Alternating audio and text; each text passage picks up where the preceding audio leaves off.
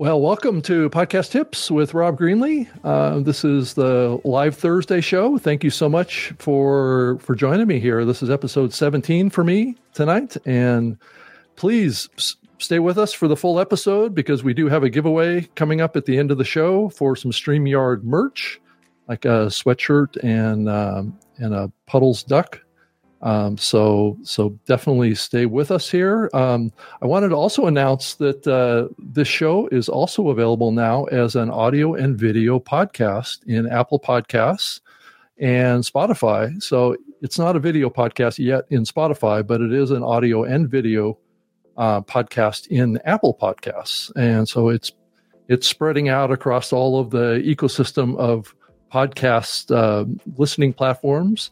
Um, so I'm excited about that. So you know, this show is even um, a convergence strategy of sorts, and and so tonight I have a very very special guest that's coming in. Of course, every guest that I have on this show is special because they're um, they have a connection to me, and I have a lot of respect for them. And and tonight we're going to dive into a very expansive area. Um, it's going to be hard to cover every square inch of the planet, but we're going to give it a try um, of international um, aspects of podcasting and some of the trends that are important around that, as well as maybe what's important to you as a as a podcaster. So, so I want to um, you know welcome a terrific guest. His name is J- James Cridland. I'll pull him up on the stage here in a second. He's the editor of Pod News at podnews.net. And he's call, he's on the line uh, with us from Australia, so it's in the morning time for him, I believe, on Friday. So, so it's great. But he publishes a daily newsletter um, that comes out, and it's free. So you just go to podnews.net, and you can actually get access to that. And I'll bring that uh, a URL up on the screen during the show today. And he's also a podcast host. He's been a longtime podcaster and has been involved in uh, creating podcasts since about 2005 or so, as well as is doing a daily and weekly podcast for Pod News as well. And he's he's a very busy guy, and he's joining us from Australia. So let's let's let's bring him him up on the screen. And uh, James, thank you so much. Well, thank you so much for asking. It's always a, it's always an honour to be on the tallest man in podcasting's um, uh, shows. Uh, Really? I- uh, excellent. I hold that honor. Is that what I? I I think you must do. There's be think you must somebody else And I think if we say it now, I think I, I think uh, I think it automatically uh, it's it's now fact. I think so. Uh, yeah, Yeah, No, it's really you good to be on and uh, and uh, great to see you. Yeah, it's it, it, it's great to see you too. I mean, we've done a lot of stuff together, but there there aren't as many podcast events anymore around. And I know you spend a lot of time going to podcast events all over the world that I don't actually get to go to. So I would like to to go to as many as you do, and that gives you kind of a unique insight into what's happening. But but before we jump into that too far, I wanted to mention that uh, podnews.net um, has a, a subscriber base of over 30,000 people now. Congratulations, James, for Yeah, well, thank you. building that kind of a distribution of your uh, of your newsletter. And I think you you, you really changed the medium. I, I think when you brought kind of exposure to a global perspective on podcasting, which I think that the the United States and North America was uh, sorely short of. Because I know I didn't have a lot of visibility to what was happening in Asia, and down in Australia, and in the UK, and in Europe, and places like that. And it's it's just been astounding to me how much this medium has expanded around the globe. And I know that we're, going to talk a little bit more about that. But I wanted to bring up on the screen um, your your kind of newsletter website so people could take a look at it. And if they after the show today, if they wanted to go subscribe, um, it's like I said, it's free, and there's podcasts coming out as well in support of the newsletter. So if you want to listen versus just uh, read, you can certainly do that here as as well. So Yeah. every day, yeah. Go go ahead, James, if you wanted to comment here. Yeah, no, I was I I was just going to say yes. so I've been doing this since 2017, Um, and I think um, so. If you're expecting a, a, an Australian accent, sorry, I don't have one of those. Um, uh, I'm, I'm, a Brit, and I grew up in the UK, but I've also worked for companies in Europe, in Canada, and in uh, and in other places as well. Um, I've lived here for uh, eight years or so now, and uh, yeah, and I really felt that um, there was something there for um, uh, for podcast news in a very general um, uh, way, but certainly having a look at uh, podcasting outside of Brooklyn. There's a lot of podcasting that happens in Brooklyn, and that's absolutely fine. But I think actually having a look outside there is is really interesting, and that and that goes for both geography, but also goes in terms of the type of um, of podcaster that you are. So there's um, you know hopefully stuff in there every day um, oh, my events aren't loading. Uh, there, there's a concern. Um, there's stuff in there uh, every day um, from you know from big um, podcasters, uh, big podcasting companies, uh, as well as um, from indies, uh, from you know very small um, one one person bands and and that sort of thing. So yeah, so there's a bunch of uh, stuff going on there. Yeah, and I, there's listings in here for jobs in podcasting too, and then mm-hmm. Uh, you keep a running tally going on of over the last week. Um, a certain amount of podcasts were published with at least one episode, and it's it's been entertaining to to watch this number go up and down every up down. Yes, every absolutely. week. Is this updated daily? Is that what this is? Or yeah, that's that's from the podcast index, and it's updated right. every day. And it, and it's really uh, the point of that is really showing how many active podcasts are there. There's a um, a, a, lot of debate on what an active podcast is, uh, and in that particular case, that's um, podcasts um, that have posted a new episode in the past week. And really, if you're producing a podcast, um, you might be concerned by looking at some of the numbers and go, oh, my goodness, I'm competing against 4.2 million or 2.8 million, depending That's on not really the case. Yeah. Um, yeah, and that really isn't the case. You're really competing with those podcasts, um, unless you're, you know, a, a fiction podcaster, in which case things are a little bit different. But you're really competing against uh, shows which are being updated regularly, and yeah. um, there aren't too many of those. In the same way as if you go into a bookshop, you know there aren't too many um, book series that are being actively worked on, and that, and that's absolutely fine. But I think that's where the where the competition is. So it's always helpful just to learn that. Yeah. Yeah, I think it's it's uh, actually uh, a good perspective to think about is the the pop you know how many podcasts are actually in all these directories versus yeah. how many of them are actually active and when you do a search let's say in apple podcasts or any of these platforms you're um, what comes up uh, if you're looking for a show to subscribe to uh, is usually cluttered around a bunch of what i consider to be archival shows right and it's mm. hard for listeners to always find um, content that's being currently updated or shows that are currently being updated. And I think that the industry needs to do a little bit better job of surfacing active shows. Yeah. Yeah. Um, oh, oh, yeah. No, absolutely. And and you know, I mean, uh, uh, um, uh, to a great case in point, you know, if you were to search the Pod News directories for Pod News, sorry, if you were going to search the podcast directories for Pod News, then um, depending on which directory your app is using, sometimes you will see an app in there um, a show in there called um, I, I, think it's called Pod News, and I think it comes from Latin America, and I think it was last updated eight years ago. oh no! Sometimes that one appears higher than the Pod News Daily, which is a daily a daily podcast which has been updated. Yeah, uh, every day for the last uh, five years or so. So, you know, you're kind of looking at that. I think we've got a long way to go for podcast search. And I think that that's one of the problems that you know a lot of people are trying to fix. There's some uh, you know interesting work going on in terms of the idea of a pod roll where I can recommend podcasts that I think you might be interested in, and maybe you could build something which is page rank um, related in terms of that. But there's a bunch of um, uh, there's a bunch of entertaining uh, stuff there. But that's if you want a problem to fix in the world of podcasting, that would be number one from my point of view. Yeah, I agree with that. I I think that's one of the things that really makes YouTube as a consumption platform really stand out.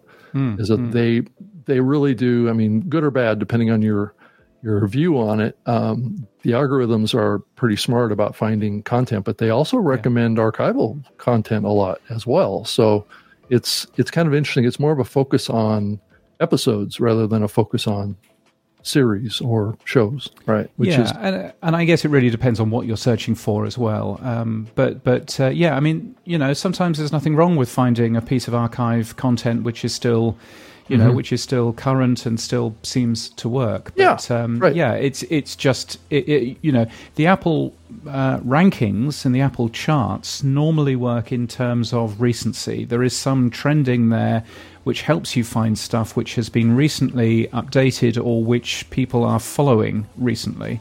And the theory is that people won't follow too many old shows.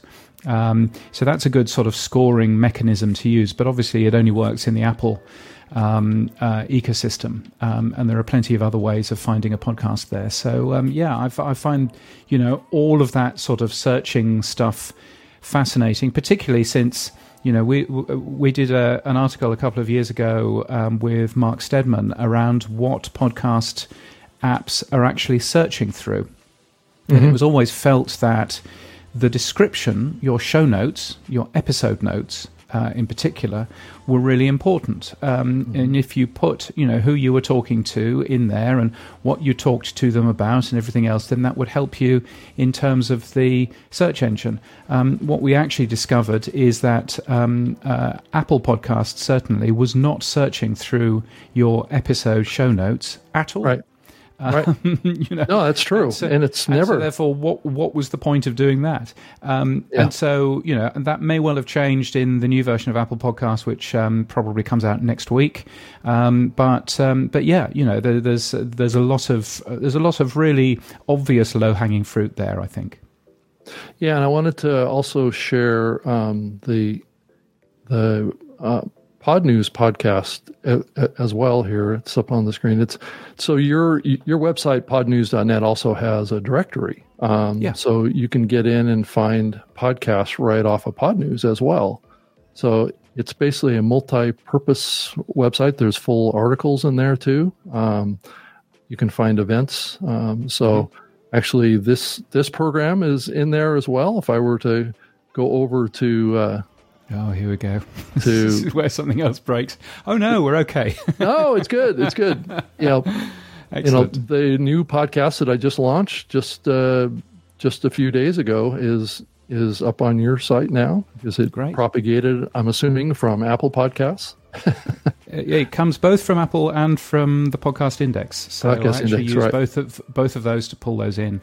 Um, but uh, yeah, absolutely. And um, because you're looking at this on a big screen, there's a QR code there which you can wave at your mobile phone to um, automatically. Oh, that's right. Yeah, you, you yeah. know, get that. My my worry and my concern um, around th- this particular page is what do I do next month when, or later this month when Google Podcasts closes down?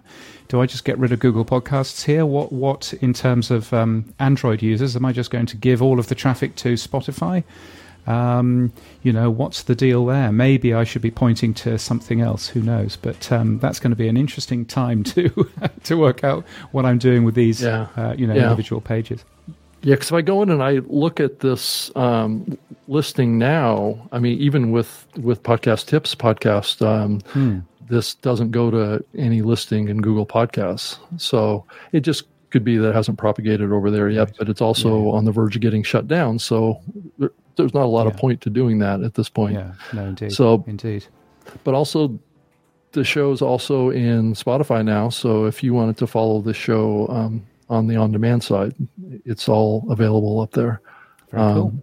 So yeah, so I'm officially now a uh, a podcast show, not not just a live streaming show. So I, I can think of many people who will be delighted. Oh, really? You can. like my uh, my co-host of my other show, Todd Cochran. Your, your, co-host of your other show, yes, he, he will no longer be, be, be saying, but it's not a podcast. Yeah, it's not a podcast, so, uh, right? Yeah, no, absolutely. But you know, I mean, I think that this is a this is an interesting thing. You know, the definition of a podcast is certainly changing. And I think, you know, um, I've always been of the opinion that whatever the audience wants to call it is what we should call it. Um, it doesn't necessarily really matter if it's being delivered via RSS or not. Um, uh, even, even I have been slightly pushed by the theory of a video podcast uh, on YouTube only being a podcast. And I think um, there's some research which has been done which basically says if you can see the microphones, then it's a podcast, which I think is a really interesting way of thinking about what a YouTube show is, you know. Um, well, or you know. or actually even extend it over to what a podcast is. I mean, is it? Well, indeed, yeah. I, yeah. I've always struggled with from the very early days um, because in the early days, like I've said many times on this program, is a um, w- back when video was big, um, mm. that that really it doesn't matter, right? I mean, video yeah. and audio has always been really supported in podcasting. Not, I mean, I think now it's less supported, but with with with YouTube coming in, it's definitely brought it to the fore again, mm. Um, mm. which is rather ironic because it was YouTube that caused video podcasting to decline. So, so yes. it, it, it's almost like the worlds have kind of switched places. yes. I don't know how bel- how else to describe it, but it's it's really kind of interesting yeah. to me, especially because back when I was working at Microsoft, I built a video podcast experience in Windows Media Center for televisions back in mm. those days. So, yeah. you know, video's yeah, always been around comes around. Right, yeah, riding along absolutely. with this medium and it's I think it's and, terrific and you can see what I'm doing here is is really embracing it and then also taking it to the next level and trying to do more live stuff too. Yeah, indeed. Indeed, and I think you know there's there's uh, there's been a bunch of research. There's been a great piece of research recently from Signal Hill Insights, and one of the things that they yeah. say is that people listen to the the same shows. They might listen to, they might watch it on video or listen to it on audio. It just depends on the time of day. Depends what else they're doing. Spotify released some uh, data not so long back, which um, seemed to show that video podcasts were really um, uh, used in the evening um, really as a, a, competitor to television, I guess. Whereas during the day, during the rest of the day, audio podcasts, you know, reigns supreme, yeah. and you can kind of see that that makes a bunch of sense. You know, that that actually you're going to get a, t- a ton of people who are busy during the day doing other things but have a podcast on.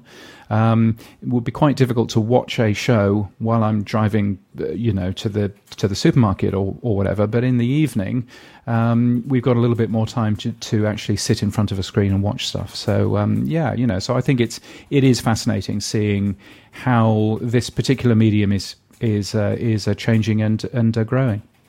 Yeah, I I 100% agree. I mean, that's that's my consumption pattern too. Is I'll I'll listen to some shows on my on my phone, and then but most of the stuff I watch uh, is on my big screen Roku television. So mm.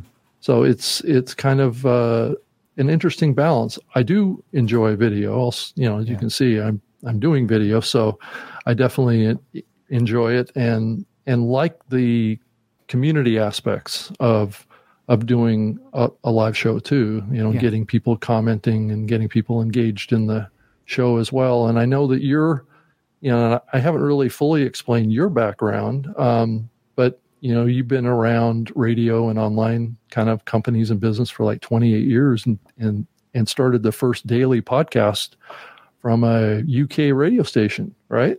Um, yes, that's right. So, yes, back yeah. in uh, back in March of 2005. So this was before um, iTunes had started doing podcasting. Before you were doing podcasting with the Microsoft with the, the Microsoft Zune as well.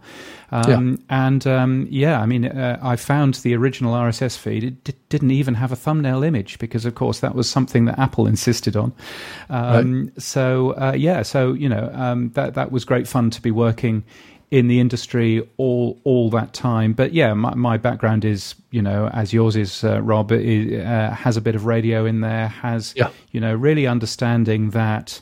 Um, hearing from your audience is a really important thing as well. And you know, as we've been speaking on the video version, uh, you, you will have seen all kinds of uh, messages and things from you know from people who are watching the live stream. And I think that that's you know, part and parcel of what makes podcasting, uh, live podcasting, really, really interesting. That um, you know that you can actually see people you know, coming in and um, and uh, and and uh, talking about things that you are actually talking about right now. It's much the same as you know radio has been as well. And I think yeah. you know that is going to be fascinating watching and seeing how live podcasting, as this is, um, works with individual podcast apps. There are some podcast apps which have that functionality inbuilt, um, and it'll be interesting yeah.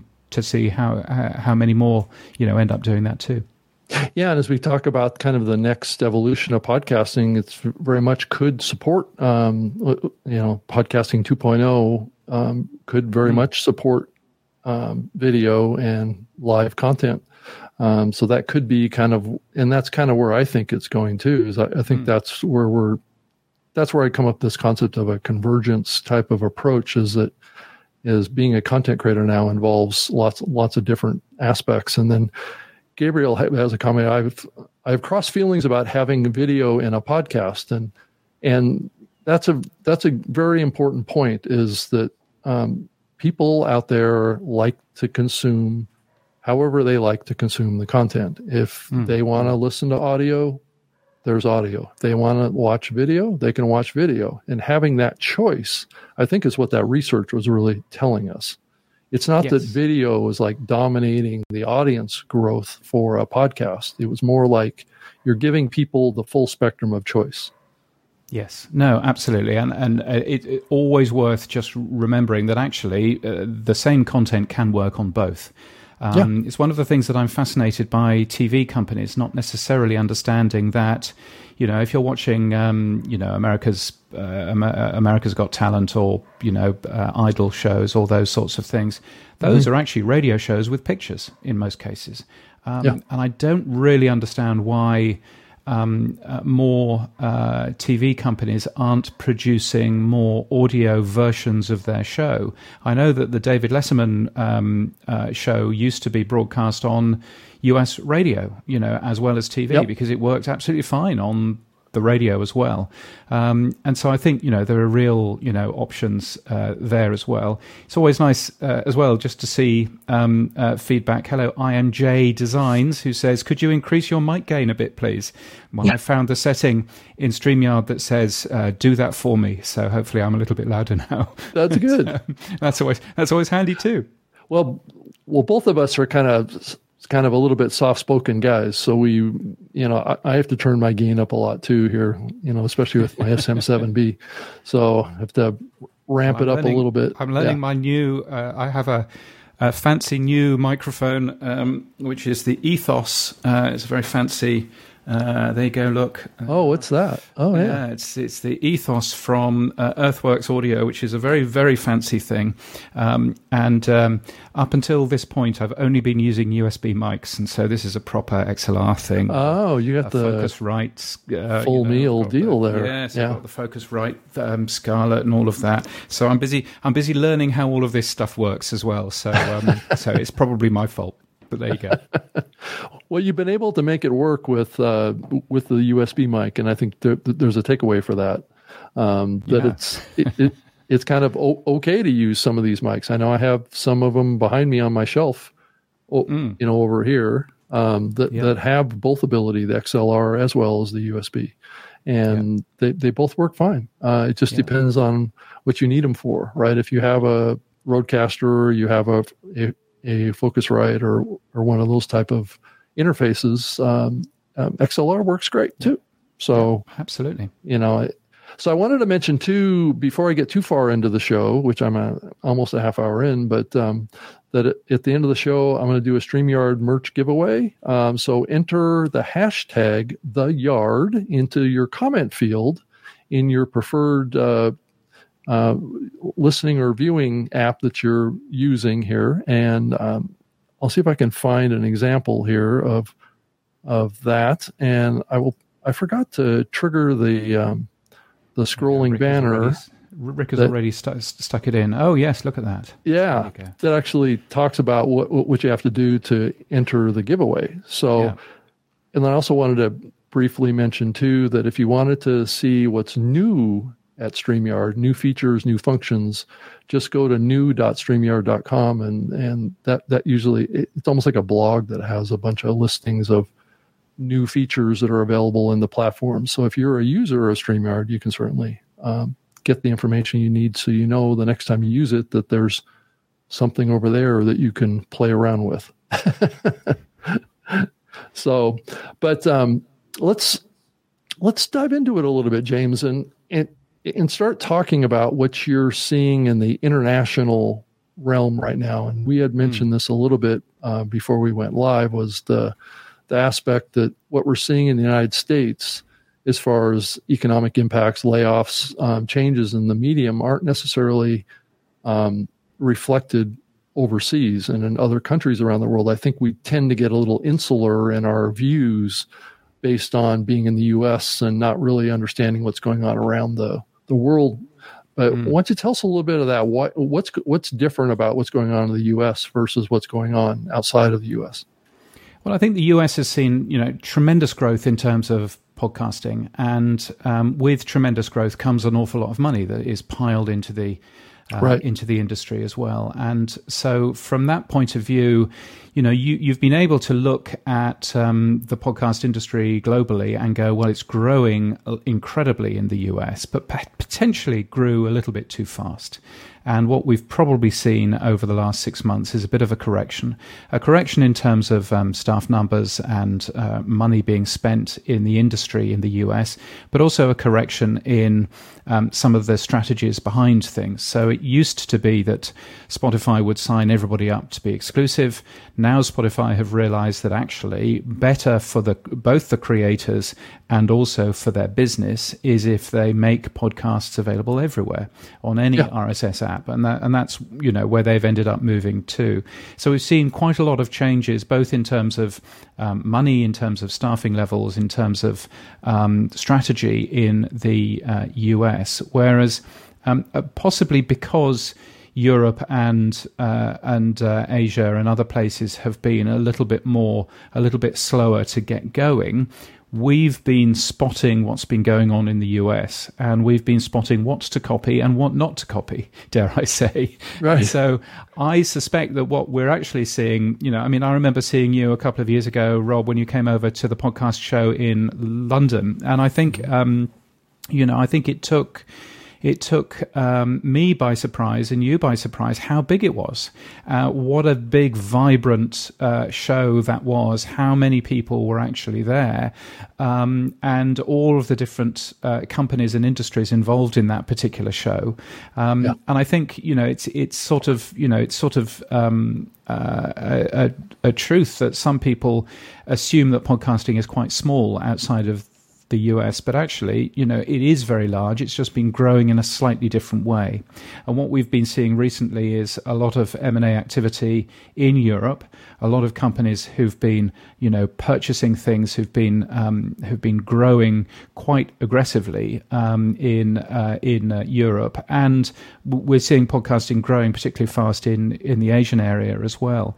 Um, so it's a it's a very different world, and I think if you were to if you were to say that podcasting is contracting slightly, um, then it is in the US, um, but I don't think it is in other parts of the world. I think we're still in a growth um, in a growth period, um, and um, and I think that that's probably good news for for uh, for uh, all of us as we're actually seeing podcasting not just being a UK a US thing, but being you know even more of a global thing than it has been in the past.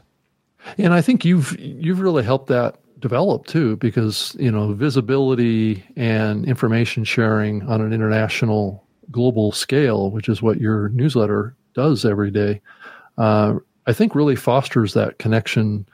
Um, but it's it is interesting though. It's almost like uh, outside of the U.S. is in rapid pursuit of catching up to the U.S. But maybe they can they can like you said earlier they can catch up in a way that can avoid all the pitfalls that we've run into.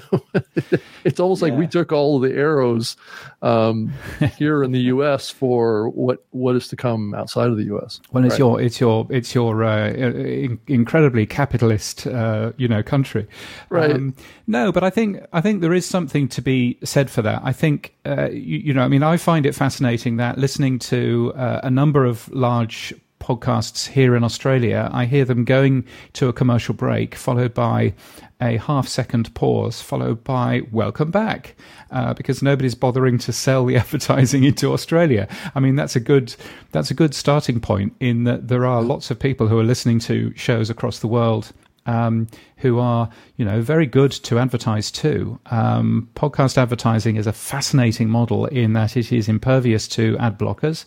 Um, ad blockers don't work, um, and also it can be very personalised if you want it to be.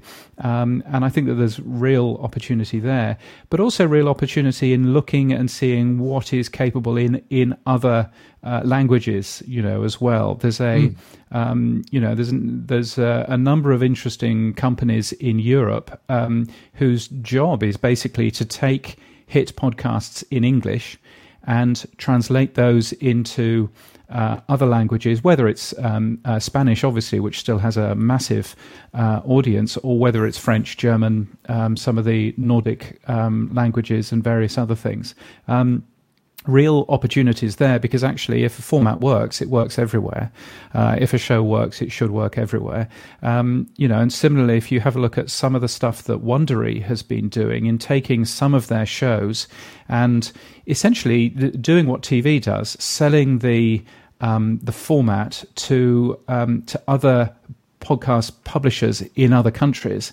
So Business Wars is a great example of that, where business wars in the US is all about US companies, you know, Coke versus Pepsi, that sort of thing.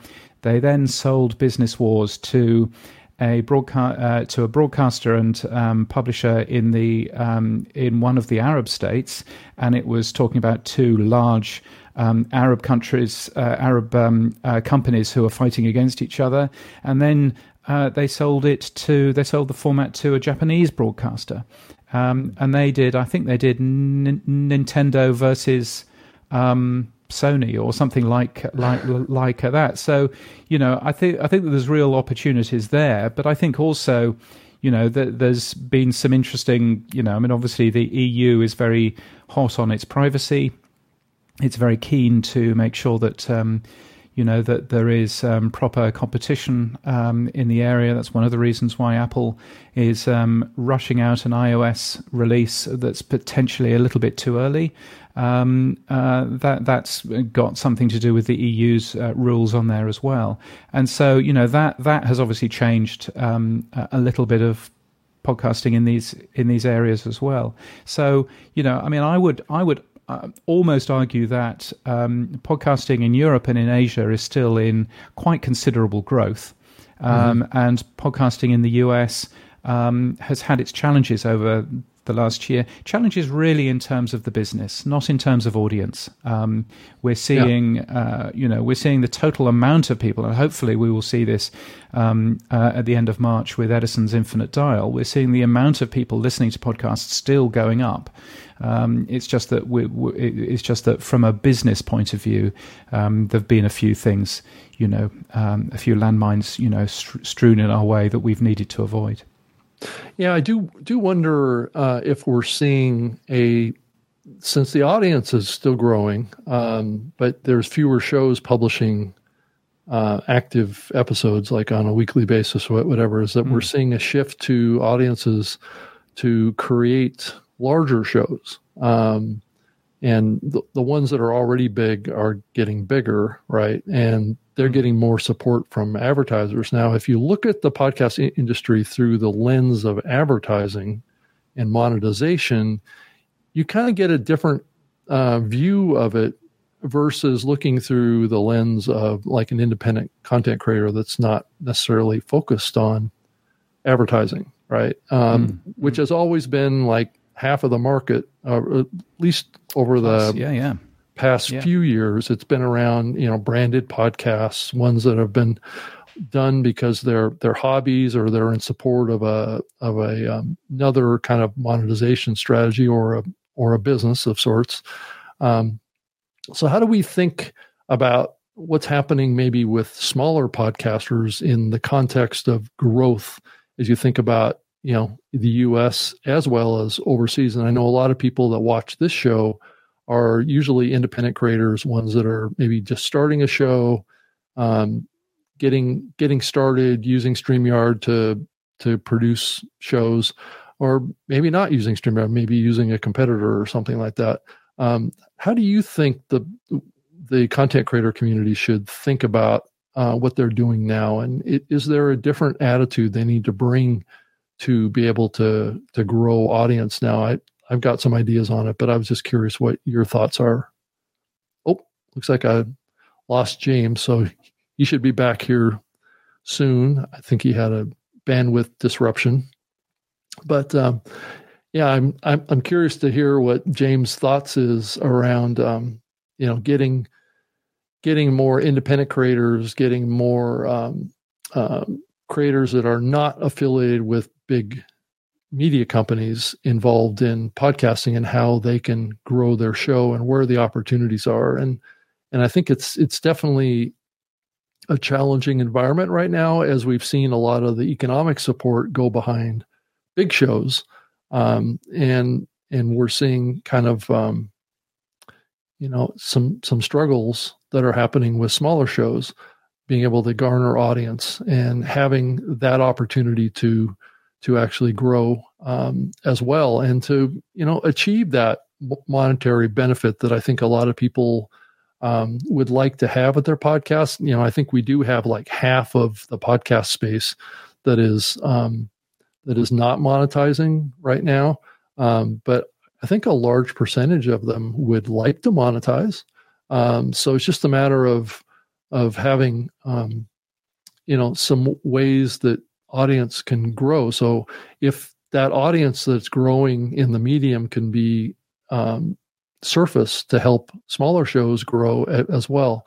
So I wanted to bring up also a um, comment in here too. I think it came in. Um, yeah, here it is. Um, or a or, or a question. Carlos um, writes, I have built a platform for video podcasts networks where they can be side by side with smart TV platforms. Uh, a, a, focus on engagement and, and controlling one's brand. So, you know, I think it's an interesting time for for video podcasting as we look look forward, and uh, I do think that we're going to see a lot more shows embrace video um, and this is where the, I believe, kind of the little bit window of opportunity is, is to create a show that um, is doing both. And I'm not sure that you have to do, I think some people will say that you have to create kind of different content uh, for each, for video and for audio. But I think if you, produce the show, not unlike what I'm doing with this show, as one cohesive content production that's a live stream or it can be it can be recorded too. Um, i think it can be repurposed as an audio program as well as a video program. And and i think uh, you know a platform uh, like a streamyard is certainly helps you have a better kind of viewer experience with the the show. Um, so i think it, it, it definitely helps on that side. And then um, rick savoya uh, wrote too so, sometimes it's it's a better position to be a second wave of a technology or medium rather than the first. In the same way that early adopters have found the bugs in a system that can be ironed out for the next generation of adopters. So, you know, I do think that the opportunity for video podcasting now is better than it was um, back in the 2008, 9, 10 timeframe when when video podcasting was was pretty big and popular at the time whole media companies were started. Now we're kind of doing it at a time when when bandwidth is uh, ubiquitous bandwidth is more inexpensive now. So the delivery of of video is is more economic now than it's really ever been. And so i think that that's the that's the opportunity go, going forward. And i think the the younger generation has also um, embraced video in a more increased way. And um, so let me pop up some more here. I've got another question that came in. Question What was the website that you used to see podcast stats you used um, on the show with uh, Roberto? I think what you're referring to is um, is the podcast index. Uh, and let me pull that up on the screen here. I can probably bring that up re- really quick and, and, and show you, but it's um, it's actually a really good glimpse into what's actually happening. Um, let me just pull that up here um, and pull it up on the screen so everybody can see that. It's at podcastindex.org. And so here, let me get this. Oh, looks like James is back. Um, I'll pull him up on the screen here. Uh, here, here it is. So, James, I've I went solo on you for for a little bit, and you did. I have a question that was brought up uh, about the the stats that I showed a couple weeks ago on on the show from the podcast index around um, how many active podcasts are in the in the medium. So you can see this now. Mm. So the podcast index is showing, and this is a platform that's been around for uh, a few years now, and they're aggregating as many feeds, RSS feeds, as they can find, um, and out there, and they're actually ranking them or rating them based on f- frequency of publishing. So as you can see, uh, that 14,720 number is the number of podcasts that published an episode in the last three days. And then there's a 10 day number there of 241,000 um, that have published a new episode in the last 10 days. So somewhere in there is is where you know James got got his number on his newsletter at about 200 I think it was 209,000 James was the yeah, last like number I saw. So yeah, is it something something like that? And um, uh, I'm now talking to you through the magic of my mobile phone. So oh, who knows? Who knows what might happen? Uh, it seems to be working. So yeah, yeah, um, yeah. I mean, I find I find that data is more is more helpful when you um, uh, when you end up having a look at it over a over a you know over a period of of uh, time. So hidden away in our studio chat, Rob, I've sent you um, a link to the podcast Business Journal, which is a weekly newsletter which I also oh write. yeah right and what that what that's got on it um, is um, is it's got a little a little graph which actually shows you know where where we've been as an industry um, in terms of um, in terms of active shows. So it shows the last 30 days rather than the last um, seven. Um, but this ends up showing you know a, a pretty obvious uh, jump at the beginning of this year, which is uh, nice in comparison to you know where we've been. It's it, you know podcasting always has ebbs and flows and changes in terms of how it works. Um, but in terms of um, so if you hit the uh, the data um, uh, link uh, up at the top right, and then you click on um, I think it's called creation, something like uh, like that, podcast creation. Creation, right? Yeah, there it is um, then um, that ends up, if you scroll all the way down to the bottom, you'll see a beautiful, beautiful graph. Uh, hopefully, beautiful. Um, there you go. Um, um, but you can see that there was a real inflection point in in uh, in uh, January um, where the amount of uh, shows that were being uh, made actively um, started going up again, and part mm-hmm. of that is due to um, holidays, of course, that happen in both November in your country and December in most uh, in most areas, but also you know there there are other reasons behind that that uh, that uh, increase as well. But I think that that's a you know a useful thing to end up um, end up seeing as well. Yeah, that's that's fairly seasonal. Um, what's going on there? You know, it's mm. the the lowest point was January twenty second, um, but then it starts to charge uphill as you move towards February. Uh, yeah, which of course, January 22nd, if you're looking at the total podcast updated in the last 30 days, then that's um, a time that goes back to de- December 22nd, so right before the Christmas Correct. break. So yeah, absolutely. Correct. So you're going you're going to see a, you know, quite a you know a jump in there. Uh, and the and these are pages that I've done, uh, pages that I put together which pull data from various uh, places. Um, uh, also, in this uh, section, if you're interested in comparing your podcast with other shows, um, then also in this section, you'll actually find download numbers for all kinds of shows which are sharing their download uh, information on on OP3 um, under un, under there, uh, the podcast downloads, um, and it's sorted in terms of um, category.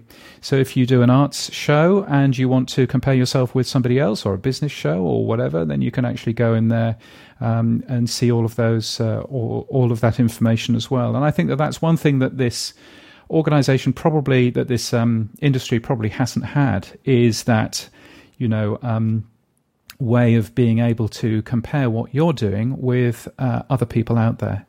Um, so all of these numbers are 30 day downloads, um, and um, yeah, and you can compare yourself with um, all kinds of individual organizations. But as you can see, there are some podcasts here that have done 15 downloads in the last 30 days. Um, there are some which have done thousands and thousands of downloads. So if you're looking at um, all of the data which comes out um, showing, oh, I've got a million downloads in the last 30 days. Well, there's well, one actually, right there.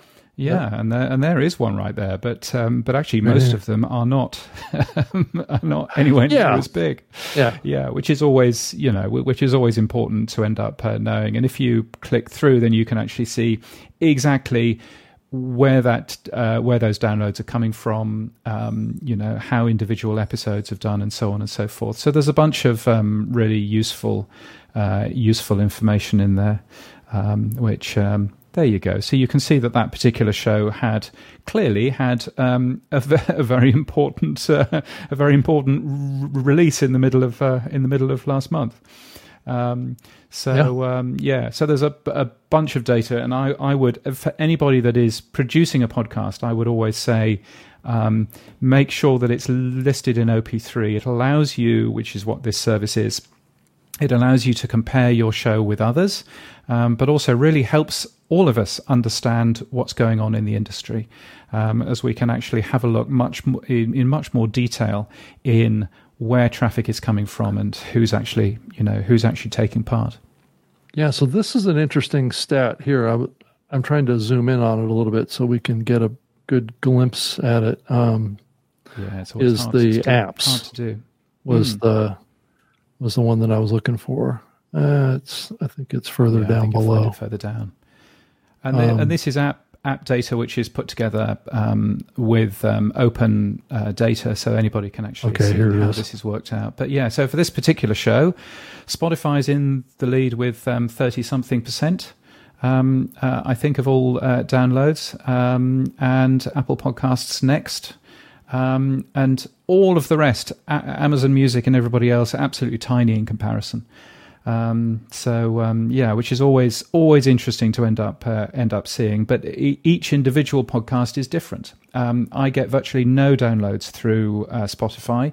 Not quite sure what I did to anger the Spotify gods, but uh, but there we go. Um, yeah. But but you know, but, but this comes back to what you were saying earlier. Um, on this particular show, JioSaavn is the fifth highest app. Um, now, JioSaavn is a um, uh, is a India. podcast app. Yeah, in India, um, it's yep. the Indian one of the Indian uh, Spotify's. Um, so there are real opportunities outside of the US in terms of different apps, in terms of different ways that people are consuming shows, mm-hmm. Um, and that's obviously worthwhile bearing in mind as well.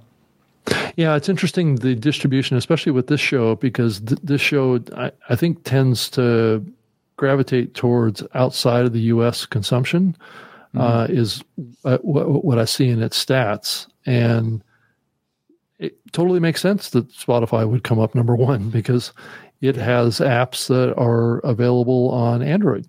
Um, yeah. Where the yeah. Apple Podcast app is not available as much outside of the US as it is in the US. So if your show is consumed in the US, Mm. Uh, predominantly, it's probably going to be strong on Apple Podcasts. But if it's yeah. consumed internationally or it's an international podcast, you're probably going to see higher numbers from Spotify. Yeah, because Android is very big in uh, a few countries, but uh, um, uh, but but I mean, if you look at um, if you if you look at the US, it's sort of roughly sixty percent iPhone, forty percent Android. Right. If you look into um, uh, the UK, by the way, is very similar, uh, as is here in Australia. But once you get out of those English speaking countries, it's very much more focused on Android. So um, much of South America, for example, 80% Android use. And because Apple, for whatever reason, haven't released an Apple Podcasts app onto Android, they have an Apple TV app, they have an Apple Music app. One would assume that they are working on a, on an Apple Podcasts app as well, um, but um, that that's not currently available, and so therefore, actually, an Apple Podcasts link does nothing for you really. And so, Spotify yeah. at the moment, with the closure of Google Podcasts, what Google are essentially doing is that they are giving that traffic um, away to uh, to uh, Spotify, which is a strange plan of theirs. But yeah, it is plan, I suppose. Right, yeah. right. And then this stat here is interesting too. I mean, so even this program is getting good uh, traffic um, from the United States, but number two is China of all places. Yeah. Yeah, that's interesting. Well, China, China does very good. If, if, I remember rightly, this particular show that you clicked into was a, a business um, Correct. Um, podcast. Business podcasts seem to do very well in China, very well in India.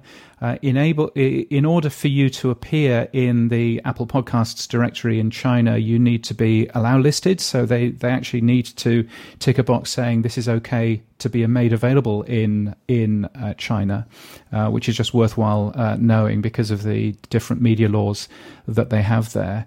Um, but certainly, India, you always see a very high amount of um, of consumption of um, of personal improvement and of business uh, shows.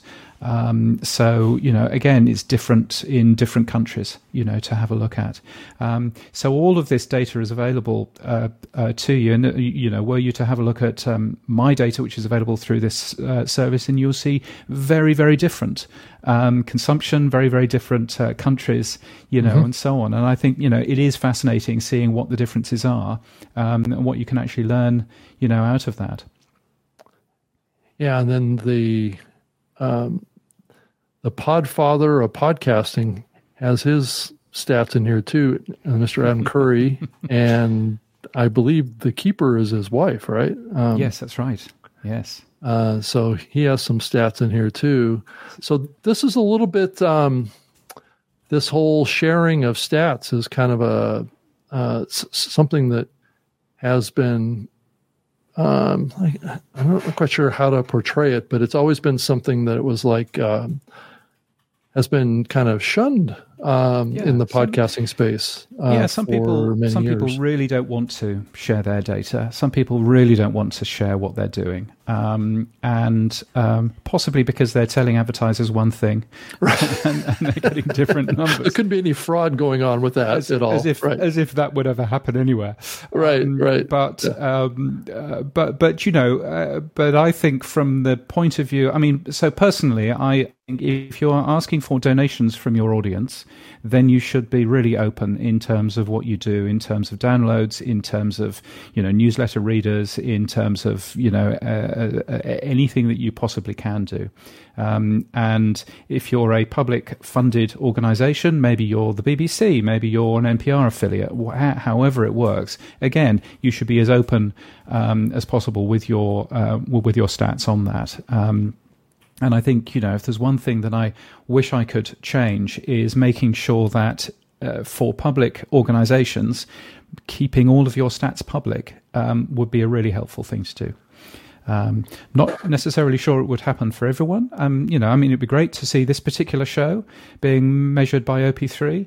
Um, but well, um, I'm know, okay with that. I mean, of, I, I just got it launched and I'm in control of it, and that's not yeah, it's not someone else in control. So, um, so, um, but but you know, I mean, I think that that that would be really interesting, and and and you know, the more um, the more open data that there is out there, that means that we can begin to understand a little bit more when things change. And I think if you were to have a look back at last year, there was a big change that Apple Podcasts made, which they didn't really tell anybody about, but there was a big change that they made in September time.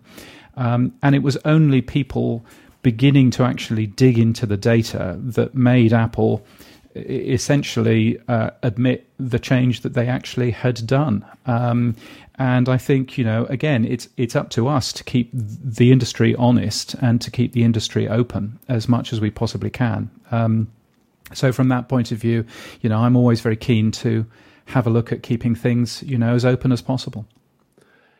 Yeah, this question from Daily Sports History is uh, is a good one. I, I, I think it's a reasonable question, mm. but it is kind of missing some information about. Um, it, the question is um, with Google Podcast closing, are you able to see stats on YouTube Music? And they're kind of um, two two different things. James, I don't know if you wanted to mention well, about yes, it. and yeah, I mean, I can I can I, I can answer the question in that yes, you can see the stats, but there are two different ways of listening to a podcast on YouTube Music. So YouTube right. Music is the audio app that YouTube have made available. It's a pre-install on all Android phones, and you can listen in two different ways. You can either listen through YouTube, so somebody uploads a um, a uh, a video or YouTube will grab your RSS feed and and and and upload a piece of a piece of audio into their system. So there's mm-hmm. one way. That's one way of doing it, and you will notice that on every YouTube um, uh, um, uh, page, uh, you can see the stats for that. They're public for every single YouTube uh, show. So that's really easy to spot what the stats are there. But there is another way as well, which is YouTube Music also plays podcasts from RSS, if you happen to know the RSS feed. Um, now, those numbers will appear in your podcast host. Now, they may will will probably appear at the moment as a um, unknown player um, because it needs the podcast hosts to right. update their their stuff. Um, but um, but you can listen to any podcast that you like using YouTube Music. One easy way of doing that. There's a website that I uh, built earlier on in the year uh, with the excellent name of RSS to ytm.net. That's RSS number two, ytm.net. Um, and what that allows you to do very easily is type in the podcast that you're interested in, um, and it will show you how to add that onto YouTube Music. Uh, it is way more clunky than it needs to be um, because that's just the way that Google have ended up building it. Um, but that essentially means that you will then have two different um, sets of numbers one from YouTube properly, and YouTube Studio has some amazing numbers and some amazing consumption detail that uh, is really helpful. And then you've got your other numbers from your podcast host f- for people using um, uh, your RSS feed to have a listen. Um, there's a whole uh, page all about this on the Podnews website, podnews.net slash articles. Um, if you do a, a, a, search for podcast stats or something like uh, that, then you'll find it. Um, uh, lots and lots of information there. But um, but yeah, YouTube Music is um, it's a bit it's a bit interesting to see. It's a little messy, isn't it? yeah, messy is messy is one way of putting it.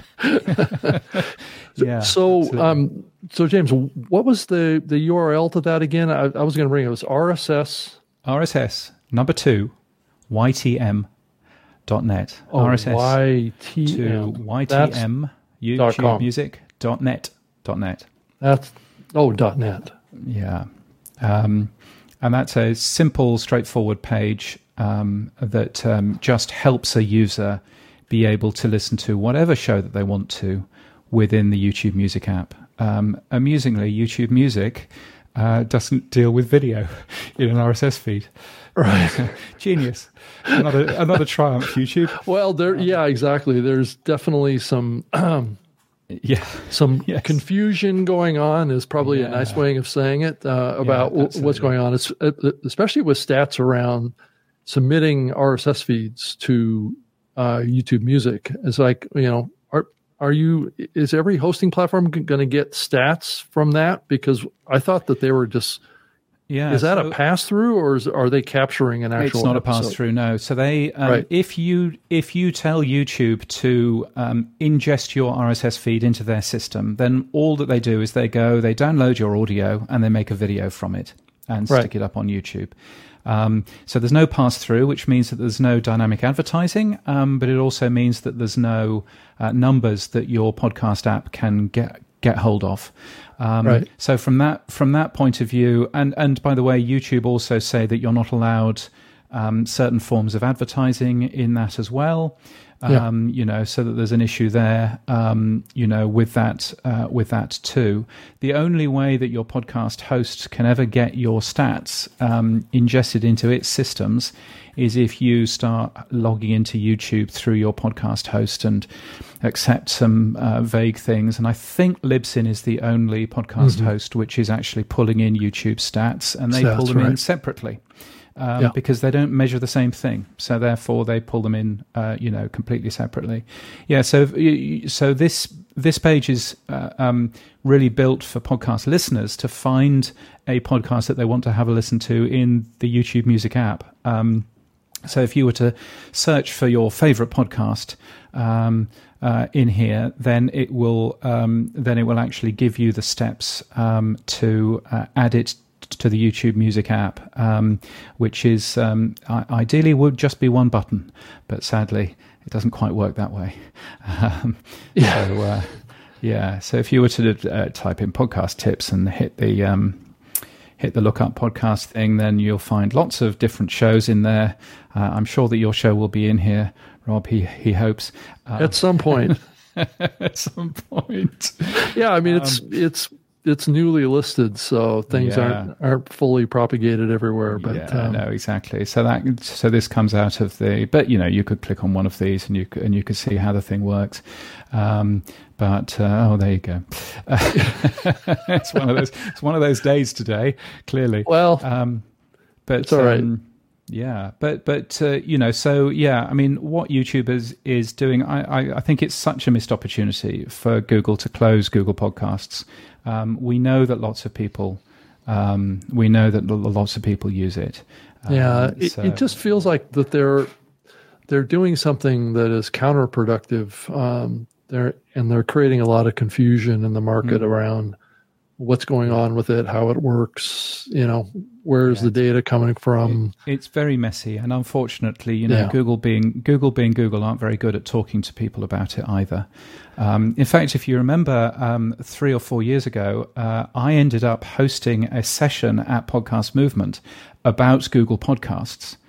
Um, because Google came up to me and they said, We've got this session, but we're not allowed to speak on stage are you able to stand there and tell people what Google Podcasts is? And I said, yes, very happy. What is it? And they said, oh, well, we can't really tell you that either. So I had to make a make a presentation about what yeah. Google Podcasts was, which was yeah, it was about a strange experience.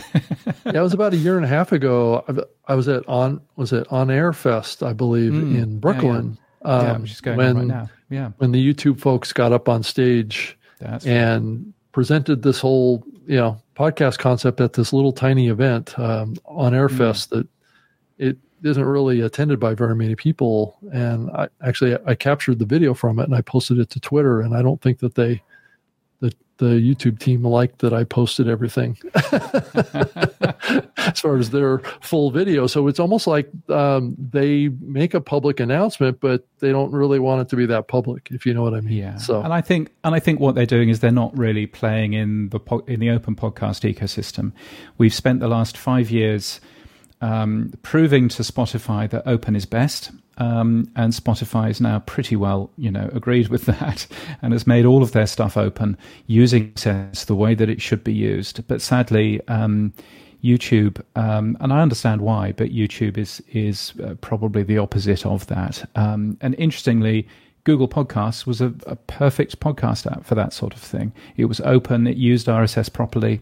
You know, it was a it was a decent if unadventurous podcast app um, that was actually growing quite a lot in you know in usage um, and was something that you could always guarantee would be there. If you have an android phone the google podcasts um, code uh, if not the app was always there. So you could always play a podcast on an android phone mm-hmm. now we don't have that that luxury anymore i can't give you a link that opens a podcast on an android phone anymore um, which I, I, I, think is uh, you know so it's such a mistake, short sighted. Yeah, because uh, there's no way into Google into YouTube Music in that in that same way. Um, so I think it's a real it's a real uh, uh, shame. Um, but um, you know, but still, but there we are. Yeah, I'm uh, I'm really really disappointed in it because I I spent a lot of time um, going to meetings with Google in the early days when they were formulating their strategy with Google mm-hmm. Podcasts. You know, I, yeah. yeah, I used to live up in Seattle and and I used to go meet with the team in Seattle to help them kind of mm. build that thing out. And a lot of the team members would get together and we'd all talk about what's happening in the industry to help educate them about you know where the opportunities were and where it was going. And I had a lot of um, you know um, positive mm. feelings about what they were trying to accomplish. And it's such a platform with such scale and such yeah. opportunity. Oh, yeah. Um, but the the other thing I wanted to mention too, and I know we're starting to run out of time, but um, was the podcast 2, 2.0 project, um, mm. which I know you and um, Daniel J. Lewis worked on this website that um, hopefully will draw some clarity to some folks about what's going on with this and why it's it's important and and I'll zoom in here so it's a little easier for people to see it if they're watching the the video but um, you know trying to make podcasting better I know that the industry faced some criticism from mm. some leaders from Spotify might be mm. the where most of it came from about you know the concept of innovation in podcasting around RSS and the lack of that. So you know this whole project um, kind of started as part of the podcast index, which we brought up earlier. Um, but it's an effort to add some new tags to RSS to better um, bring features to the listening experience um, for podcasting. And I don't know, James, do, do you want to share kind of high level view of what's been going on here with this and what this website yeah, is trying to uh, accomplish? Uh, so I mentioned earlier that when podcasting started in 2004, you were one of the first podcasters. Um, you didn't have to produce a image thumbnail um, for your for your podcast um, because right. that wasn't that wasn't part of the part of the standard. And when right. Apple jumped into the industry, um, they extended RSS, um, and one of the new features that they added into RSS was a uh, was a thumbnail, and by the way, a category. You know, as well. Those are both yep. um, Apple uh, you know ideas. So for someone to, uh, from Spotify to turn around and say RSS doesn't allow us to change things and to innovate and move on shows just that they didn't understand what the industry was. Um, you know, I think is as, is as far as that. Where we are now is um, that um, there is a new um, a new uh, part of uh, RSS, a new extension of RSS, which we, which we're calling Podcasting 2.0, and this is the website at podcasting2.org. And Podcasting 2.0 really allows you to add additional features into podcasting that some podcast apps out there are using. So um, the the obvious example here is transcripts. If you are producing your own transcripts, then uh, you can use a new feature in a Podcasting 2.0 RSS feed, which allows you to give that transcript to Apple Podcasts, and Apple Podcasts will, as of next week, show that transcript in the app. Um, that's a good example of a podcasting 2.0, um, you know, idea which has been um, which has been implemented by uh, by uh, Apple. But there are plenty more of those as well. There's everything from uh, payment mechanisms um, to better ways of monitoring where people are listening, uh, to um, uh, better uh, chapters which are um, which are far richer in terms of the amount of information that you can get into them, and all kinds of other things in there as well. Um, and this website, podcasting2.org, is really there just to um, help uh, explain that. The idea is really to help explain it in as easy and hopefully not techie way as possible. Um, not sure that we've yet succeeded, but we're busy rewriting things and making the you know, making the language as easy as we possibly can, um, so that um, listeners can understand what the benefit of podcasting 2.0 is, um, so that developers can understand how easy it is to actually develop for, and so that podcast hosting companies can better support um, parts of this. And I'm glad that you've um, scrolled to this uh, section of the page because yeah there, there's a, a, ton of additional uh, features and additional benefits um, the podcasting 2.0 that the podcast namespace um, uh, enables. One of them that I'm particularly excited about um, is around um, comments and making those comments work, so that you yeah can actually, across you know, again uh, across listening apps. platforms. Right. Yeah, so that you so that you can actually see what people are saying, and you know try and understand you know what um, you know what what all of this uh, stuff is actually you know what what what people are actually saying about your your your particular show. So there's a ton of information um, uh, there, and you know, and this is I think um, I think Rick is making a great point on on screen at the moment. He says to be fair to Apple, at the time I don't think anyone really knew where podcasting was going to go, and those getting into it just wanted to get in on it and see where it went. I think that that's absolutely fair. I think you know the reason why, from my understanding, and Rob, you'll you'll know better than most, but from my understanding, Apple was really getting into podcasting because it saw that it could sell more iPods that way, right. um, because it can actually get more more content into the uh, into the iTunes store that way. Um, Yep. But I think it did it did show that um, that RSS w- was changeable and that you could add additional features. Um, and I think Apple did a really good job of doing that. And I, what what excites me now is that Apple is using some of these new features from the the podcast namespace, particularly around transcripts. Um, That's the first where- one that they've, they've adopted. Right. Yeah, it's the second one. They they they What's the also one? adopted they also adopted very tediously um, a thing called podcast TXT, which was a Oh. um, uh, a very complicated thing to explain. Um, but but they they supported that. But the transcript is really the first one, um, which is in there. Lifestyle and Living ask: Do all podcast hosts support all of these features? And the answer is no. No. Uh, and really, that's why this this website is there to help podcasting2.org. Um, some of the podcast hosts out there, Captivate is very good, RSS.com uh, is very good. I'm an advisor for RSS, um, I should say, but um, you know some of them are very good at supporting a lot of these features. Buzzsprout as well. Um, some of them have been a, a little bit less interested in supporting some Yeah. of them, but um, but I think um, you know, and Blubrry, which this uh, show is uh, is is uh, hosted by, has been one of those that, that has been really leading the pack in terms of their support. Um, so you know, it it is really, I think, a differentiator in between podcast hosts that there are some podcast hosts out there which are really jumping into this and there are some podcast hosts that aren't and it's an absolutely fine choice you you you, you do you. Captivate is another one. Yeah, Captivate's doing a tremendous job, and I'm very, very um, you know, um, good, good, good, good, good friends with the uh, with the folks there. Um, and you know, from their point of view, it adds support headaches for them. It adds you know various things, but um, but yeah, it's a it's a really useful um, it's a really useful additional tool um, uh, out there to do interesting and um, fun things. Um, you're now showing all of the different uh, apps which are available out there.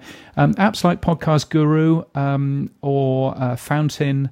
Um, are really good at um, highlighting some of the opportunities with these um, with these new um, uh, features, and it's well worth just giving them a go. They might not replace your current podcast app right now, um, but um, they're certainly really good at um, beginning to show what, what some of these these uh, the, these uh, things are capable of, and even Apple Podcasts on that. yeah, so I was going to say that's that's good that that popped up in there. That kind of shows a little bit of leadership on the part of Apple Podcasts. Because one of the backstories about this whole thing with Apple is that the industry has been really kind of um, controlled by Apple from the standpoint of technical standards for many years, from the standpoint of um, what's called a namespace, which is basically tags that are um, can be added to the RSS 2.0 spec, which is you know it's just it's really just about metadata is what what um, Apple put out a specification that all RSS feeds need to have these certain tags in there for certain kinds of uh, textual content, right? It could be a Yeah. link to an image, or it could be just a description, or a name, or an email address, or something like that in the RSS feed. Um, and when Apple put out a new namespace, which happened multiple times o- o- over the years, um, the whole industry just kind of like jumped on it, clamored on it, and couldn't have done well, it faster, yes. right? most most of the whole right. uh, uh of the industry, right? Exactly. And then now, now you, you, know, you knew very much a little you, bit. Yeah, no, exactly, exactly. Yeah, you you knew very much which the podcast hosts to avoid were um, just by looking at are you supporting some of the new features that Apple has put in place, and if they weren't, then you go maybe maybe SoundCloud I'll leave you uh, for a better one. Um, but yeah, you know, I, I mean, I, I find it really interesting because you know this does essentially allow podcasting to continue to innovate. Um, there are a whole host of features, some of which will fail and crash and burn, and that's absolutely fine, and some of which will do really, really well. Um, by the way, if you are looking for a, a replacement for Google Podcasts that does the same sort of job um, and works really well, um, I would recommend AntennaPod, uh, which was on your uh, uh, screen a second ago. It's free and um, and it works with RSS. It's a right it's a really good well built, completely open um, uh, app. And um, there are plenty of others to have a look at, but uh, AntennaPod is the closest to Google Podcasts, closest to the sort of features that you were used to and the sort of simplicity that you were used to. Um, so if you're hunting for a new podcast app, don't go using uh, Spotify or, or any of that. Um, try try AntennaPod first because uh, it's a proper podcast app which is available um, for your for your Android phone and works and works really well. So this is it here. It's an it, it's an AntennaPod, and you just go in and you click to download. Mm-hmm. Yeah, and away you go. I don't believe it yet. Only works on um, Android. Is that what yeah, you're saying? It's um, okay. it's just it's just an Android um, it's just an Android app. So if you're looking for a replacement for Google Podcasts, because let's face it, pretty well everybody using Google Podcasts w- w- was on Android, um, then this would be the one that I would probably re- recommend. A few of the new things that it does, um, they're working on transcripts right now, um, which is really exciting. Um, but they also support um, I- enhanced chapters. I think we call them super chapters on the podcasting 2.org website. Um, so it supports that already, and it also supports um, searching not just through Apple Podcasts, but searching through other podcast directories such as the Podcast Index, which you were talking about while my internet fell over, um, and a few other uh, and a few other um, directories as well. Um, so you know, it's um, it's a really good, capable um, app. I believe it even works in the car as well if you have Android Auto. So um, it won't work oh. in your fancy, fancy Tes your fancy uh, Tesla, I'm afraid, Rob. But nevertheless, no, it'll no, work in, it'll work in most people's sensible cars. right. Yeah, I'm kind of I'm kind of stuck with the Apple Podcast or Spotify. Are oh. really my only two choices. Well, at least at least they've stuck Apple Podcasts in there now. Yeah, well, it's it's a convenient interface and it works works really well. But um, yeah, I mean, this is what's interesting about this page, James, is that um, this is showing innovation in the podcasting space and yeah. and how we're kind of um, have the potential of putting some pressure on these bigger platforms to continue to embrace um, you know some innovation, which they all claim that they want to support innovation in podcasting. Let's let's hold their feet to the fire on that one, right? Um, mm So it's yeah, yeah. you know, and it, and oftentimes that innovation comes from proprietary um, deployments of technology on these platforms, and so yeah, it's it's certainly easier to ignore what everybody else is doing and just do your own thing. That's certainly easier from a product point of view. Um, but um, I I do find it interesting seeing um, uh, much of the industry actually looking back at open systems, open RSS, and going, you know what, maybe there wasn't anything wrong with that anyway. Um, Gabriel, um, I don't really have a presentation per se. Most of what I pulled up on the screen has been just screenshots of websites. Um, so I think the archive um, of this show will be in a video um, that will be available off of the podcast feed or also um, you know available for for replay at YouTube and a lot of other platforms like um, X and LinkedIn and and those kind of things. So you should be able to get all those links if you just go back and scroll through it. But you know, maybe I can post uh, in the show notes um, the URLs um, to all of the websites that we've shown on the show today. So, sure. yeah, that Yeah. is definitely possible. Yeah. And then, think uh, that makes sense. Yeah, I say, uh, is it available as a PDF? Um, no, um, not currently. Nobody, nobody. but it's not a bad idea, though. apart from you. Right, right, exactly. What's the best podcast app, Rob? Oh, what's the best podcast app uh, Uh, for me? L- Lydia was asking. I I kind of enjoy the Apple Podcast app, and I'm I'm happy to see them kind of starting to embrace podcasting 2.0. And I Yeah. I I know some of the people over there, and have been a big advocate of Apple. I've been to their corporate offices many times over the years, and and have followed actually multiple sets of um, team members over there over the years. Yes. There's been a little bit of a turnover over there, um, so but that that happens at a lot of these tech companies. Yeah.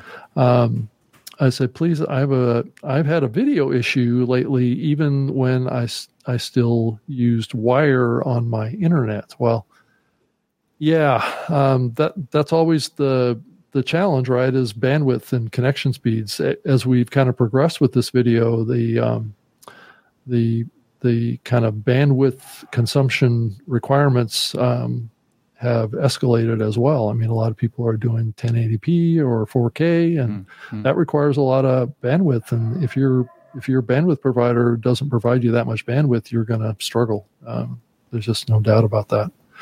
So, and James, the the questions keep coming in. You know, thank you, James. um, oh, yeah, what's the next or the next best app to for podcasts? Um, so, Yeah. which of the apps do do you prefer, or do you prefer not to say for political reasons? No, I'm, I'm, I'm, I'm, I'm fine to upset people. Um, so I've recent, I've recently moved from Android. I used Android for the last ten years, and I've recently moved over to iOS. Um, so, uh, but unlike you and Max, uh, uh, Rob, I'm, I'm going to stick with it. So, um, so, so that should be okay. Um, so, what I would say, um, if you're using uh, iOS, the Apple Podcast app is great. The new version, which is out in a week or so, um, uh, which includes uh, transcripts, is really, really good. So, um, I would definitely use that. If you like your fast speed, um, uh, listening back to podcasts faster than normal speed, then Overcast is an amazing app for that. Yeah, I agree. Um, Marco has done an incredible job um, with the playback um, uh, function there. Um, and if you're using uh, Android, I would use either AntennaPod, which I just mentioned, or for both uh, Android and uh, iOS, uh, the Pocket Casts app is very good as well. Uh, run by Automattic, uh, who are the folks who own uh, WordPress. Um, and so hopefully has a pretty good future. That works fantastically. They've not dived in too much into podcasting 2.0 yet, and I'm rather hoping that they do so. Um, but that's a good paid service if you want to end up using um, the Pocket Casts app. But um, yeah, AntennaPod probably number one on Android and on iOS. The Apple Podcast app is a pretty good app. So yeah. Yeah. Um, it looks like James, uh, you have a fan. Um, we need uh, James on again. Great info and, and knowledge. And I guess my comeback for that was uh, he's got his own podcast too, so you can go yeah. I've got, I've got to him as much as you want. I've, I've got two. Just search for the word Podnews in your favorite podcast app, and of course, you should be getting my my newsletter, podnews.net. So, do you see yourself um, trying to do stuff on the video side more, James, as you look no, to the I can't, future? I can't stand doing video. You can't stand doing video except for when you come on my shows, right? I think uh, so. I mean, you know, I'll, I'll occasionally play around with the video um, uh, side. Um, I think that the the content that I make doesn't work very well on video. Um, and you know, I've been working in radio for over thirty years now, um, and so very used to not having video cameras pointed at me. So that's always a good start. Um, but I think you know, for for um, for some individual shows, for some individual formats, it works fantastically well. Um, what I found really interesting using YouTube Music to listen to podcasts as I was um, uh, uh, earlier on in the year, what I found fascinating is being able to find some of the videos of the shows that I have been listening to in audio for many years and suddenly realizing, oh wow, you know, this is available in video as well. And do I want to watch the video version of these yeah. particular shows? Um, and so I found that really interesting. I think from my point of view, I make a daily podcast. Um, that's a five minute show called Podnews Daily, which is um, everything to do with podcasting and everything else and um, I would love to, you know, to do a little bit more of that in video. But it's very difficult to make a interesting video that works well that I can also put together really, really fast because that's my other sort of uh, side on that. Yeah, well. speed so. for you is is very important. I remember kind of traveling with you a little bit through through Europe the last time I was in Europe, and yes, I, I was just amazed at how fast you. Uh, got your newsletter out because you've automated so many things with your newsletter and then how fast yeah. and, and how versatile you were and where you were recording your podcast too. yes, I think I think there may have been a time when you and I were uh, in a uh, in an airport lounge, and I think correct, and I, yeah, and I think I ended up just sort of sitting and doing the podcast. But the good news is it only takes four minutes, so it's, it's, yeah, it's only yeah. embarrassing for four minutes. yeah, uh, where was that? I think that was in Copenhagen, wasn't it? I think uh, so. Uh, yes, I think you could be right. Yes, I think I think y- you and I were at a conference um, there. But I, I, so I have a very small little microphone, which is only about this big, that I carry around with me. Uh, after after the TSA ruined one of my nice nice microphones, um, and so I've been you know using that um, using that ever since. But um, yeah, I think I think uh, you know, and it's something that um, is worthwhile looking at in a different show. Actually, is the whole workflow um, thing. Um, yeah. Making sure that your podcast has a really good workflow to make life easy and simple um, is a really important thing. Um, the harder a podcast is to make, the harder it's going to be for you to do it consistently every single week. And so, you know, the fact that you are you know, producing this on on uh, Streamyard, the fact that you can then grab the audio and reuse this audio and video now um, in OpenRSS, you know, all of that is fantastic because it just makes life easier for you, so you can do more creative things and less of the tedious button button pressing stuff. And I think that's that's the important thing, you know, and that's um, a lot of the reason why the Podnews newsletter is the size it is, comes out the time of day that it does, you know, and does some of the things that it does because, you know, I've been able to work out a workflow that makes that really easy and simple. Um, and, and I think a lot of podcasters get burnt out very, very quickly because they um, don't necessarily understand some of the tips and tricks to get past, um, you know, to, to make it easier for them to focus on the creativity and focus, you, you know, focus less on hitting buttons and things. Yeah. So uh, was it uh, Lydia? Uh, if I see, see, that right, or yeah, yeah Lydia um, asked a question: What are some of the best uh, equipment for a good quality podcast? So that's that's a pretty expansive question. Um, there are lots of choices out there that one can can uh, look at to do it, and I guess it depends on where you are in the spectrum of getting started. Um, but you know, trying to keep your costs down is not necessarily a bad idea. Um, but try and find dynamic microphones. Um, probably a great place to start would be like a USB based microphone. Some of the mics out there um, like the the Samson Q2U or the the um, yeah. the Audio um, Technica ATR 2100 are great yeah. mics to start with. Yeah, um, this one, which is a, a, little Sennheiser, you really can't go wrong with this. A little USB um, um, uh, mic, which um, yeah you know yeah so um, uh, but i mean I, I, I would answer the question lydia with with um, probably the equipment you've already got. If you've got a if you've got an okay microphone that's fine. As long as you know how to use it and as long as you know how to use an audio editing tool Um, that could be Audacity. Uh, I would recommend you use Hindenburg Pro because it's good, but you, you could use Audacity. That's absolutely fine too.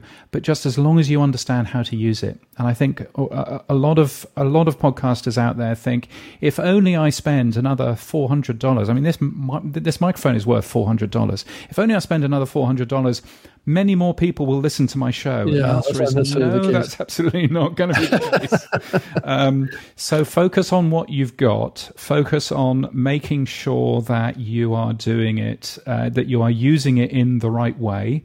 And a lot mm-hmm. of that is microphone technique, is using the audio editor, watching other people edit their shows. There are live YouTube live streams of that too, um, you know. And you go, oh, I hadn't considered doing it that way, and just and just get better at the stuff that you've got. Don't go and buy new new stuff just because you think that that's going to make your show your show better. Um, right. You can you can you can get away with. I mean, this is um, this microphone for a uh, for a starter. Um, is about a hundred dollars or so. Um, it comes with a mic yeah. boom, which I'm actually using right now. Um, absolutely perfect for that for, for, for, that sort of thing. You don't need anything more fancy unless you're doing a podcast with four or five different people in the same room. In which case, that's a very different conversation. Uh, yes, Rick. I it looks like I'm getting close to a two-hour podcast here, but that's not necessarily un, unusual for me um, with the shows that I do. Um, James knows well. My other show is uh, an hour and a half, also. So, mm. but we are stretching the envelope here, and I know there are folks here that are waiting for the giveaway at the end. Um, but I did get a question here from Rocky about uh, can you use these mics uh, by Bluetooth. Um, um, no, I'll just no. put you that way. And I wouldn't advise that. Um, most most Bluetooth microphones uh, are not entirely reliable, um, so they can easily cut out, and you'd be missing some content yeah. and wouldn't even know it. Um, yeah. So I did, I did, I did play with a wireless microphone, which wasn't a Bluetooth one, uh, but was a wireless microphone, which was quite a, quite a cheap one, which I've reviewed on the Podnews website. If you just uh, go and do a search for the word review, then you'll um, find it in there. And you know, it it's fine, but really, you know, wires are here for a good reason. yeah, they are. And so you can yeah. you can rely on them. That's the reason. Yeah, and yeah. so and so a decent mic. It might be that Sennheiser. It might be you know the Shure um, the Shure MV7, which is a bit more expensive, um, but you know um, this has the benefit of having both a XLR but also having a uh, a USB. Um, so it, it, enables it relatively future proof. It enables you to try different uh, tools and stuff like that. You know, any any of those microphones are going to do a good job, but I would definitely I would definitely plug them in and wire them up. There's one less thing to go wrong. You, you have just seen earlier on in this in this very show that relying on one uh, internet connection doesn't always work. Um, so no, it doesn't. It doesn't. Um, There's cutoffs. It's happened multiple times on this show. So it's, it's just it's just the the nature of although of, although of doing something be, live to be, too. To be fair to my mobile phone, uh, um, um, you know, uh, my, my, cell phone company, uh, they've done a pretty good job of keeping this uh, this uh, backup um, working. So that's been okay. Yeah, but still, and, yeah.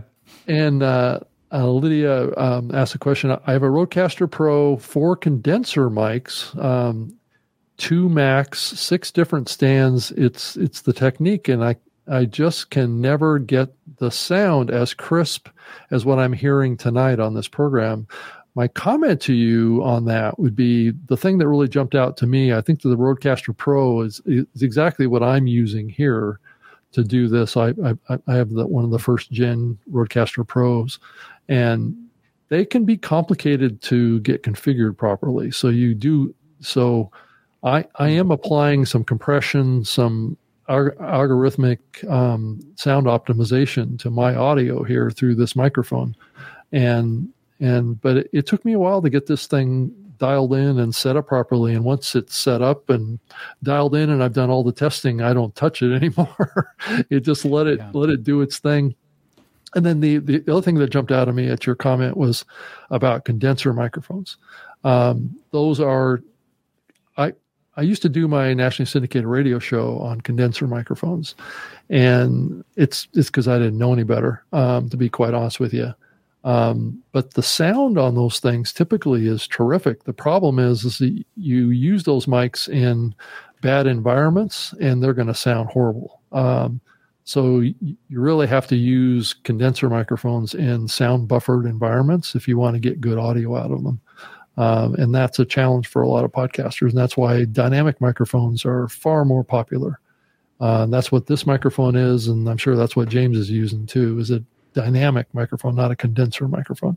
But you know, this is this is actually a condenser. Um, it is a condenser. Yeah, um, but but quite a lot of it is down to how you use that microphone and what you use that. That's true for, too. Uh, you know, as well. Sure, but, in your room too. Is your room doesn't have yeah, a lot of echo? My, it's it's a pretty echoey room. Hence why hence why I've been quite close to the microphone. That's right. You got to kiss it because right? I've worked out I've worked out that that is the only thing. But uh, you know, as Rob says, there are there are some there are some actual microphones. So this um, Shure MV7 um, has software on it which allows you to set uh, EQ, which allows you to set compression.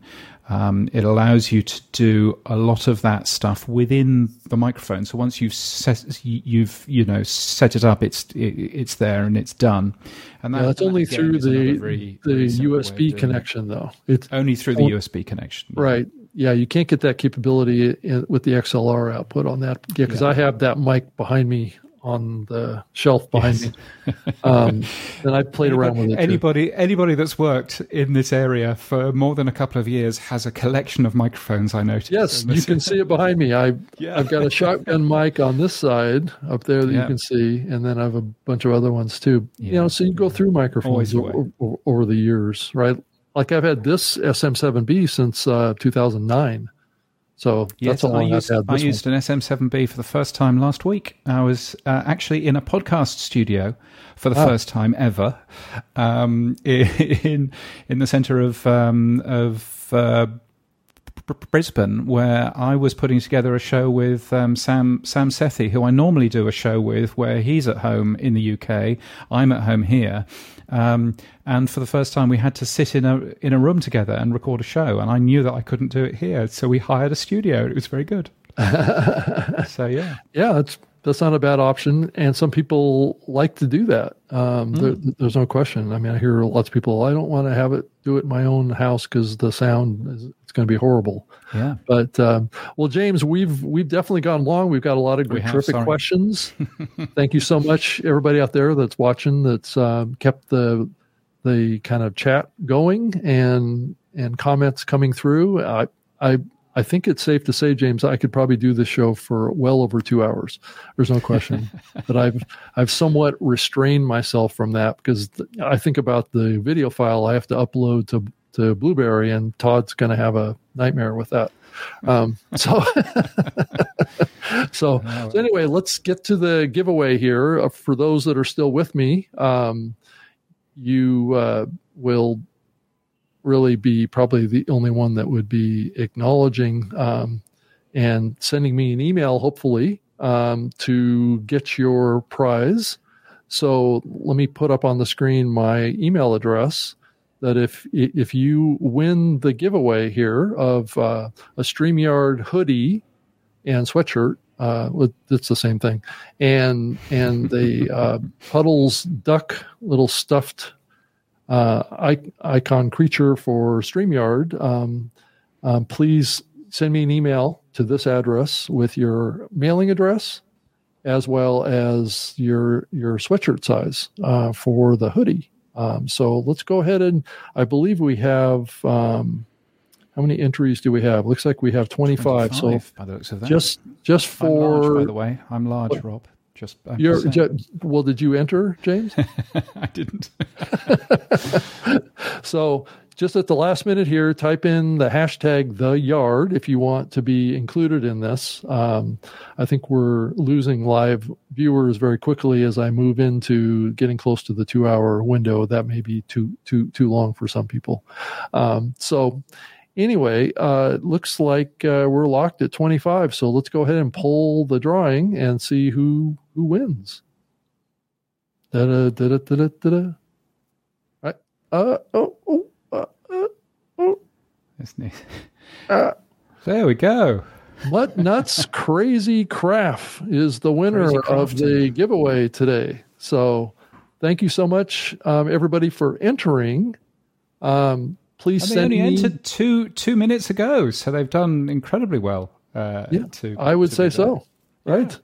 Yeah. yeah. Very good. So send me an email if you're still watching this, um, and I will get uh, your your merch sent out to you. Just give me your email, uh, not your email, but your mailing address and your sweatshirt size, and we'll get that sent out to you ASAP. So thank you so much, James. Thank you so much for um, for joining me on the show. It's a great pleasure. Thank you for having me for this marathon recording. it's the middle of the day for me. I can do anything I like. Well, that's that's true. I'm, I, I'm sure you have plenty of other things to do, though. Yeah, knowing you. So, yeah, there's there's probably a never ending ending supply of that. But I'll, I'll, be back next week with another episode Thursday at 7 p.m. Eastern, uh, 4 p.m. Pacific. Um, and what time is it down in Australia right now, James? Uh, well, in my part of Australia, it's uh, 20 to midday. 20 to 12. 20 to 12. So this mm-hmm. show started at, for you, at 10 for me. 10 a.m. Yeah. So it'd be 10 a.m. Friday, uh, Australian time. So all, all, all, my Australian listeners will know when to tune in. Well, not, um, uh, 11 a.m. in, in Sydney and Melbourne.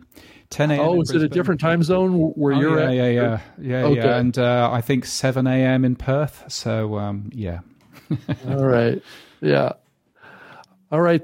Thank you everybody for for joining me on the show. And uh, if if you want to, if you missed any of my prior 16 episodes and you want to go check them out, uh, it's all on demand now as a podcast. So go to Apple Podcasts and subscribe. And if not, uh, go to Spotify. So far, I haven't seen the show show up in a bunch of these other apps yet. So I, it's probably in AntennaPod by now, but we shall see. So thank you so much. And good night, everybody out there.